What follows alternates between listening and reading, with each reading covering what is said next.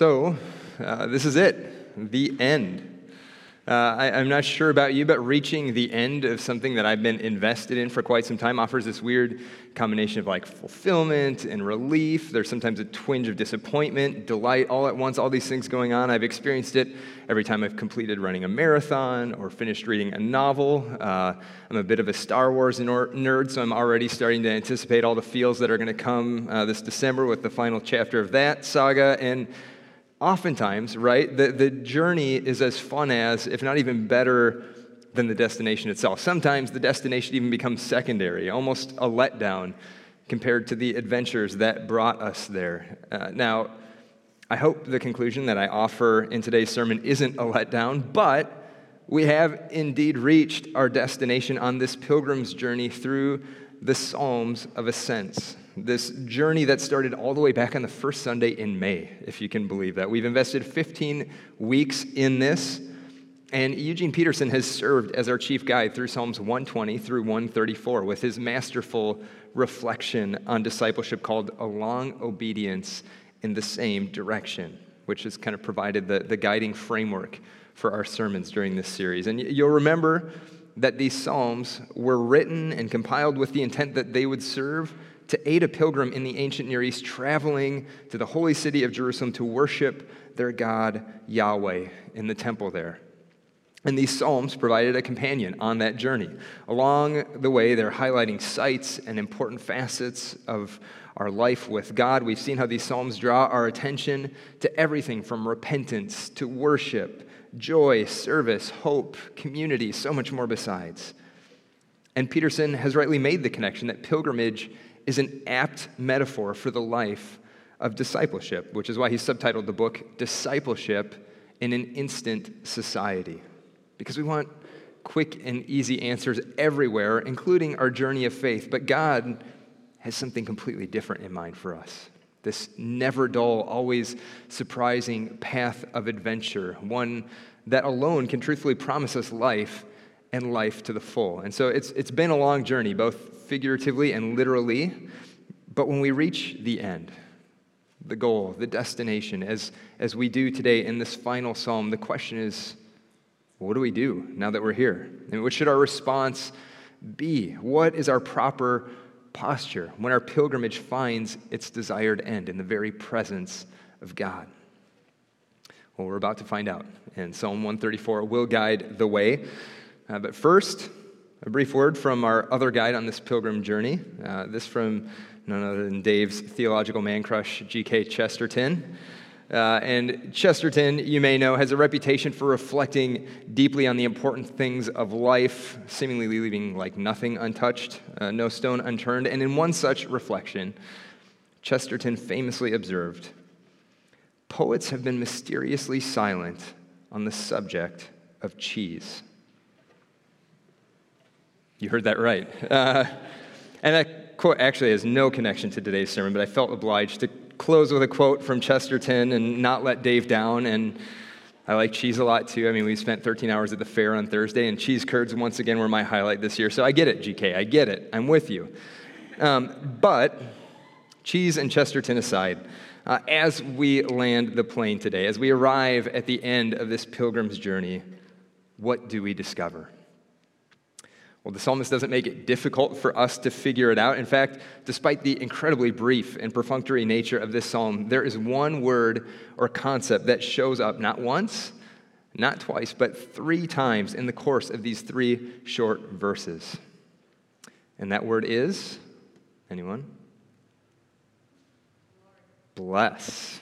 But we'll, we'll, give, we'll give like partial credit for the Lord, but bless the word bless is repeated three times in this psalm. Now, being honest with you, I get a little queasy using the word bless or blessed. It gets thrown out, I think, a bit too lightly these days. I mean, hashtag blessed, anyone? And I don't know if I've ever used that hashtag in an unironic fashion. I, w- I would maybe put it with a caption, you know, of, of me eating cheese curds, but uh, I don't know if I've used the word bless in, in everyday conversations. It feels a bit cliche every time I use it, or, or maybe even self centered at worst. And actually, I have a friend who has almost a visceral reaction when she hears people using the word blessed because to her, she, she almost never hears it used in connection to the things that God actually really seems to care deeply about or, or blesses. People tend to call themselves blessed when they receive a great parking spot at Costco, or, or maybe when they get their dream home, right? Those are, those are good things, and, and few of us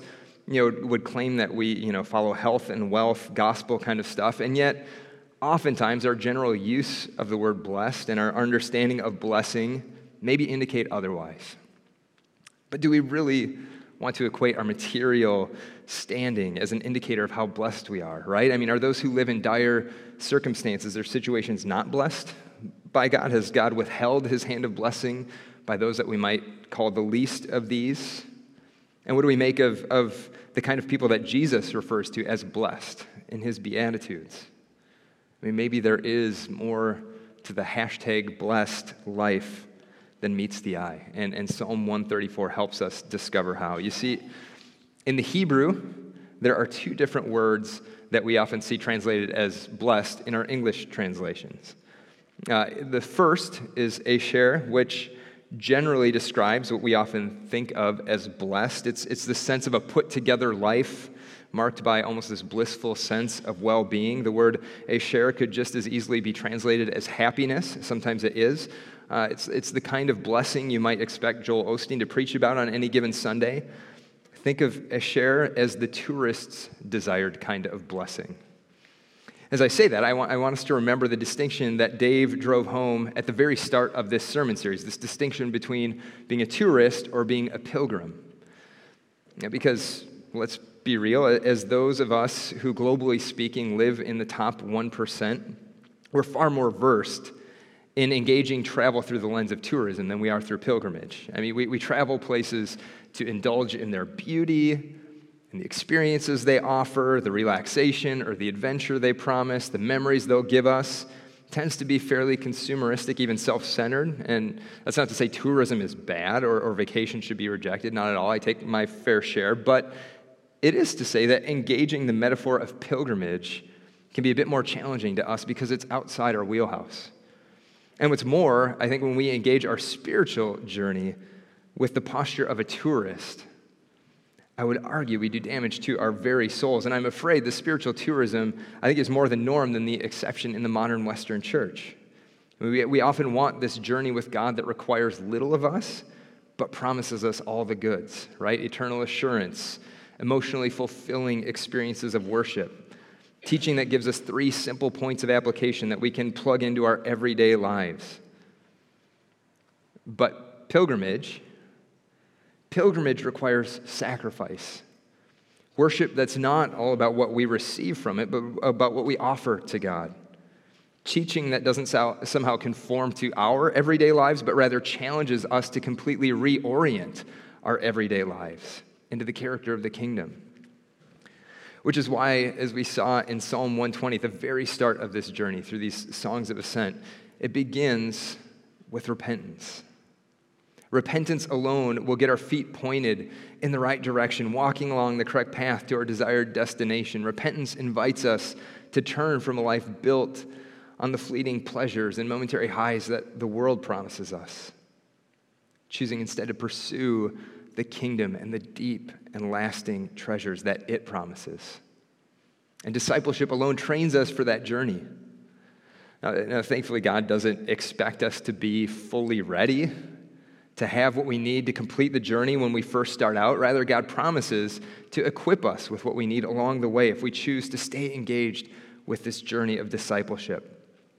Uh, as we mentioned earlier in this sermon series, for those of us in the room training to run the Twin Cities Marathon this fall uh, with Team World Vision, marathon training offers unique insight, I think, into the discipleship journey. I mean, if, if you had never run a marathon before or never done any long distance running, then you certainly weren't equipped at the start of your training to complete a marathon. You probably would have killed yourself. But you took the f- crucial first steps of turning from your comfortable couch, lacing up your running shoes, stepping onto the pavement, following the training plan, and now you find yourself nearing the destination. I mean, just over a month away from closing in on the potential of an accomplishment that you may never have thought possible before you are becoming a marathon runner. And discipleship's like that. Being a spiritual pilgrim, not a spiritual tourist, is like that.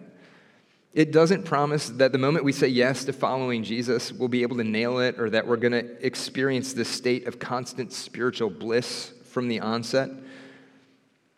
But discipleship does promise that if we stick by his side, Jesus will never fail us. He will equip us for the journey and lead us to a destination we never would have dared to dream of prior to beginning the pilgrimage. So, again, we have two Hebrew words that are translated as bless in our English Bibles. Again, the first, is Asher or happiness often, but that's not the word for blessed that we see used three times here in Psalm 134. The Hebrew word for blessing used here, rather, is barak. And this Hebrew word for blessing is not alternatively translated as happiness. This is a nitty gritty kind of blessing. This is no tourist blessing, this is a pilgrim's kind of blessing. And anyone want to guess how this word for blessing could also be translated?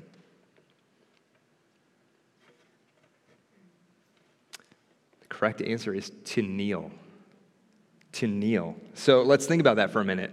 Uh, what comes to mind when you think of kneeling? And I'm, I'm throwing that out. I want, to, I want to hear your responses. What connotations come to mind when you think of someone kneeling? Submission. Submission. Yeah. What else? Honor. Yeah, that's good.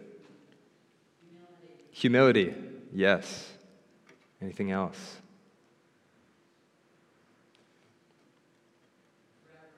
Reverence. Reverence.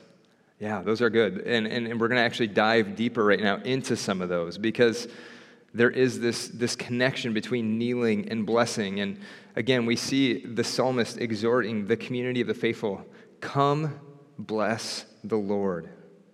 And those words can be read as both an invitation and as a command Come, bless the Lord. After all, having arrived at the place of worship after our long journey, what else should we expect to do? And the psalmist offers this invitation to the servants of the Lord. That's the phrase the psalmist uses, which I think goes along with this posture of kneeling, of homage to a superior, of, of reverence, of humility that's displayed in the act of kneeling. And then the psalmist says, Lift up your hands and bless the Lord. And when the psalmist urges us to raise our hands, I don't want us to merely picture someone lifting their hands in worship as they're singing a song. Uh, that doesn't nearly get us close to the posture that I think is referred to here. Rather, I want you to think of, of what a young child will do in a moment of maybe desperation or wanting comfort or security from their parent. I mean, they, they raise their hands to their parents, don't they? It's, it's this gesture that requires no words to communicate its need and dependence. And so, raising our hands as we bless God is a further display of our dependence on God. It reminds us of God's sovereignty. Uh, now, it, it's possible in a setting like this, in a worship setting, that some might want to resist the psalmist's command to lift up our hands and bless God by saying, you know what, I just don't feel like it today. And I don't want to be a hypocrite. It just wouldn't be honest or authentic if I tried to bless God when I don't feel like blessing God. The idea here being that worship should always flow from a desire we have to worship God, that, that anything else would be hypocritical or going through the motions. But to that train of thought, Peterson offers the following somewhat cheeky uh, response. He writes, the biblical response to that is lift up your praising hands to the holy place and bless God. You can lift up your hands regardless of how you feel. It is a simple motor movement.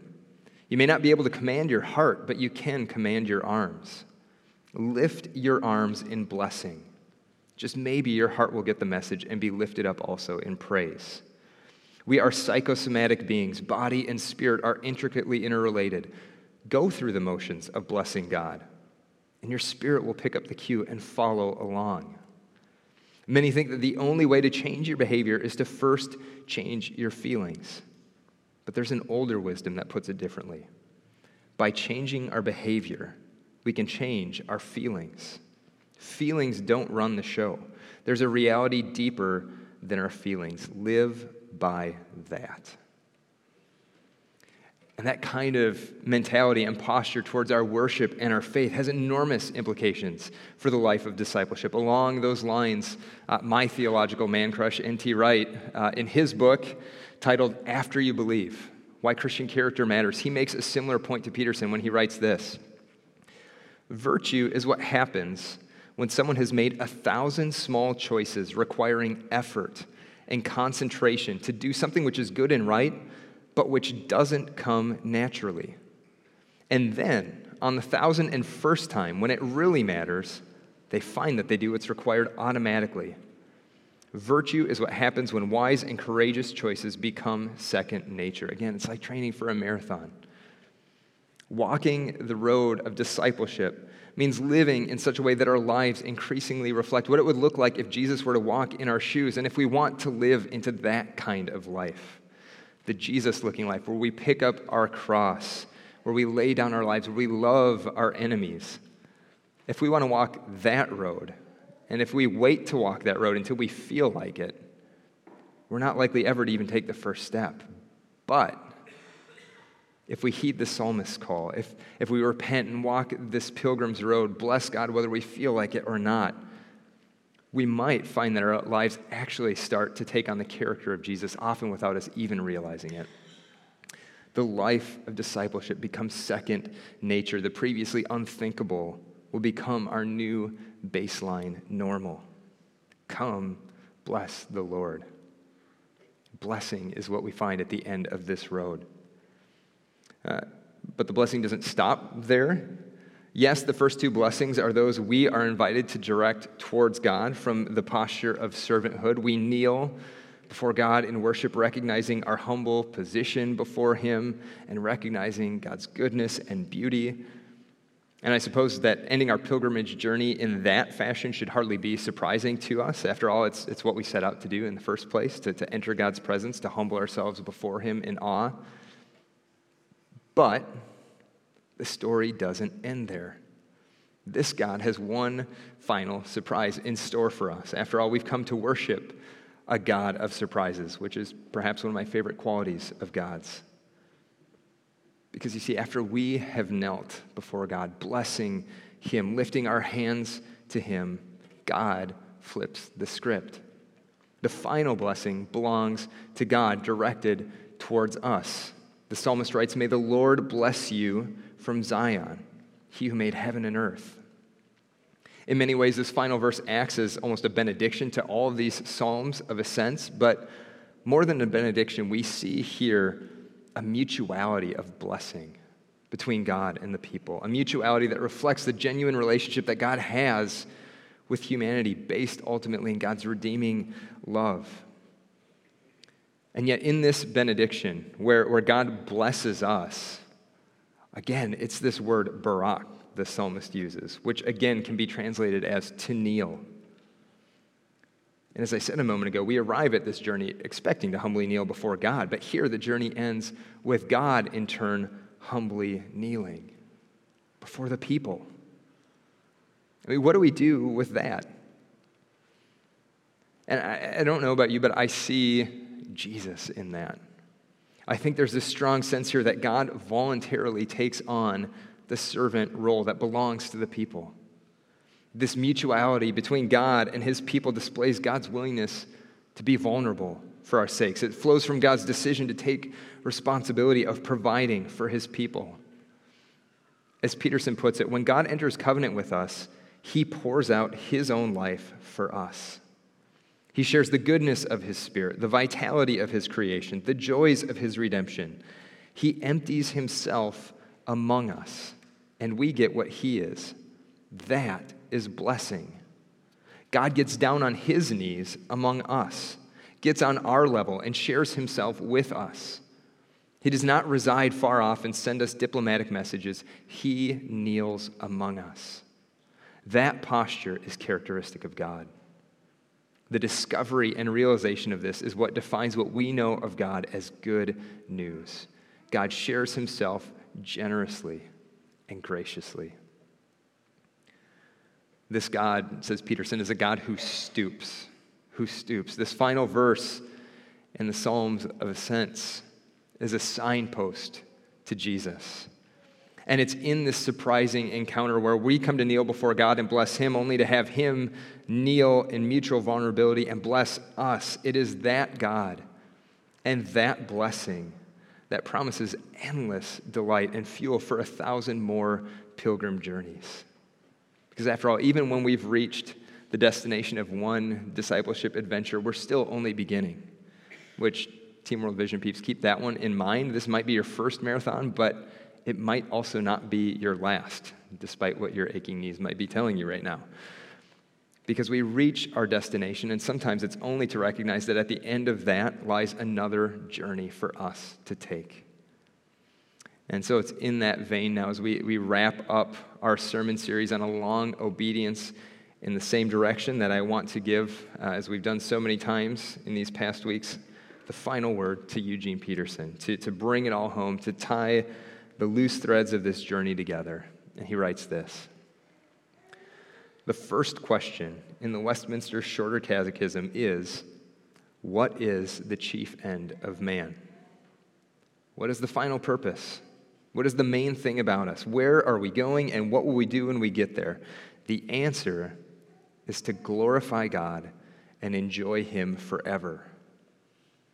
Glorify, enjoy. These are th- there are other things involved in Christian discipleship. The songs of ascents have shown some of them, but it is extremely important to know the one thing that overrides everything else. The main thing is not work for the Lord, it is not suffering in the name of the Lord. It is not witnessing to the Lord. It is not teaching Sunday school for the Lord. It is not being responsible for the sake of the Lord in the community. It is not keeping the Ten Commandments, not loving your neighbor, not observing the Golden Rule. The chief end of man is to glorify God and enjoy Him forever. Or, in the vocabulary of Psalm 134, bless the Lord. God is personal reality to be enjoyed. We are so created and so redeemed that we are capable of enjoying God. All the movements of discipleship arrive at a place where joy is experienced.